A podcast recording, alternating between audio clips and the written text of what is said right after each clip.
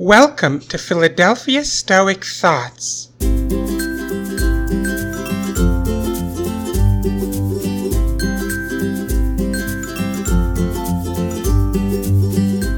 Philadelphia Stoic Thoughts, Episode Number 6 Empathy versus Rational Compassion, Part 1 What We Mean by Empathy. I want to discuss why society ought to encourage rational compassion rather than empathy. But before I can do that, I must clarify what empathy means in this discussion and why it is important to keep in mind how empathy and compassion are not the same thing.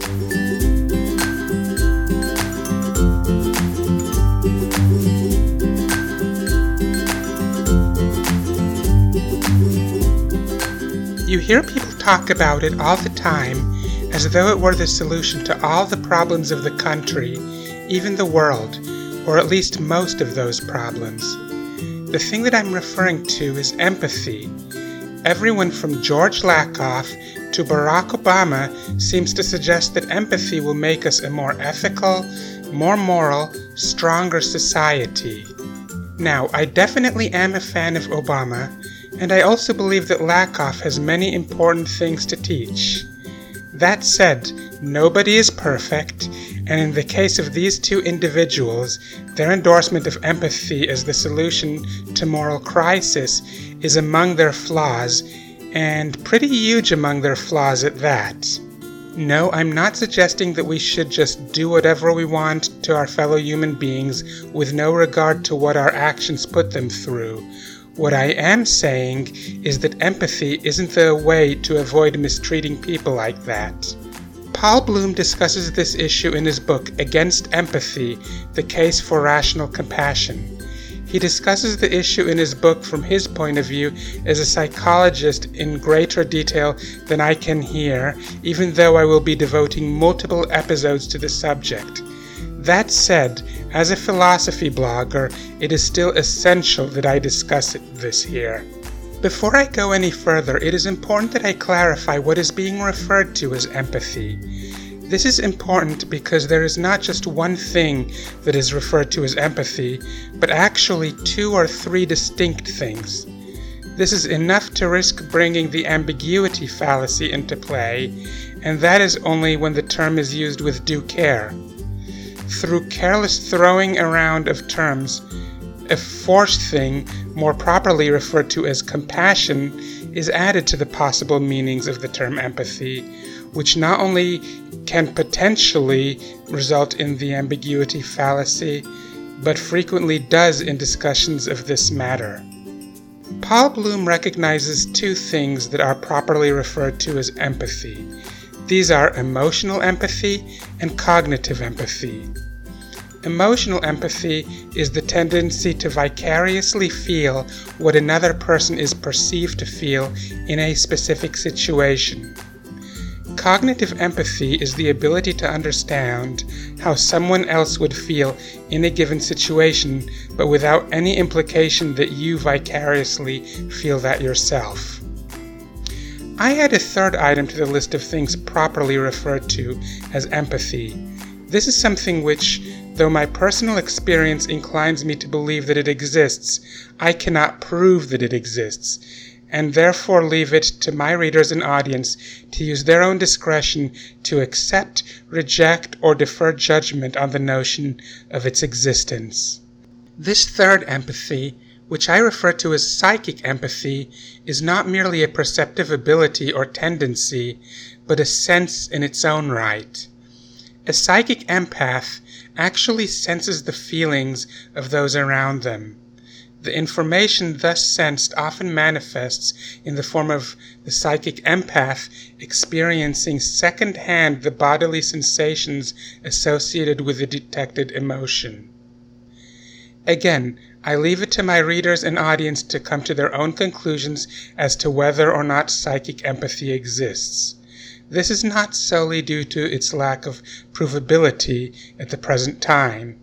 It has more to do with the fact that whether or not psychic empathy exists doesn't really have any bearing on the main subject matter.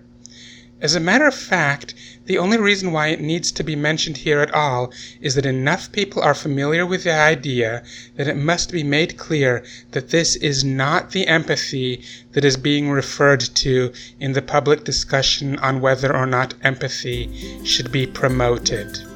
As for those who are skeptical of the existence of psychic empathy or who altogether reject the idea of its existence, emotional empathy is generally the default meaning of the term empathy. As a matter of fact, this is even true with regards to some people who positively do believe in the existence of psychic empathy. At any rate, when the term empathy is used with proper care in this discussion, it pretty much always is in reference to emotional empathy, which, as previously stated, is the tendency to vicariously feel whatever someone else is perceived as feeling in a given situation. That said, not every use of the term empathy in this discussion is made with due care for the proper use of words. Very often the term is used to refer to something else more properly referred to as compassion. Compassion is a commitment to do what is in one's power to help alleviate and or avert another's adverse situation. Why do people so often bungle the terms empathy and compassion? Of course, this is partly because clumsy use of language is something that way too few people take care to avoid. As a matter of fact, sometimes when someone is reminded of the proper use of terms, they become indignant. They accuse the person doing the reminding of something ominous, such as being hung up on labels. They generally don't understand how paralyzing sloppy use of language can be to one's ability to think critically. But why are these two terms in particular so often mixed? This is probably because of a common misconception that compassion and emotional empathy go hand in hand. In the next episode, I will get into the discussion of what the reasons are for this belief and how that reasoning is flawed. But before I could do that, I had to clarify exactly what is meant in this discussion by empathy, why it is important to be clear on that, and why it is important to avoid using the terms empathy and compassion interchangeably.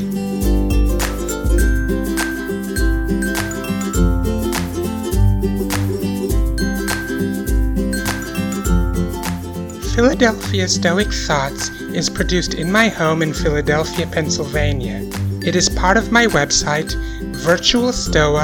virtualstoa.org, and it is also a part of the outreach that I refer to as the Philadelphia Stoa.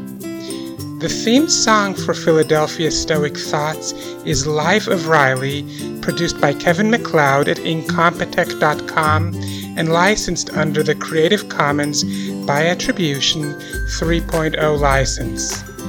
Full details can be found in the credits section on this episode's transcript page on the website. Until next time, I am Sophia Shapira, and to quote the Stoic writer Seneca, be well.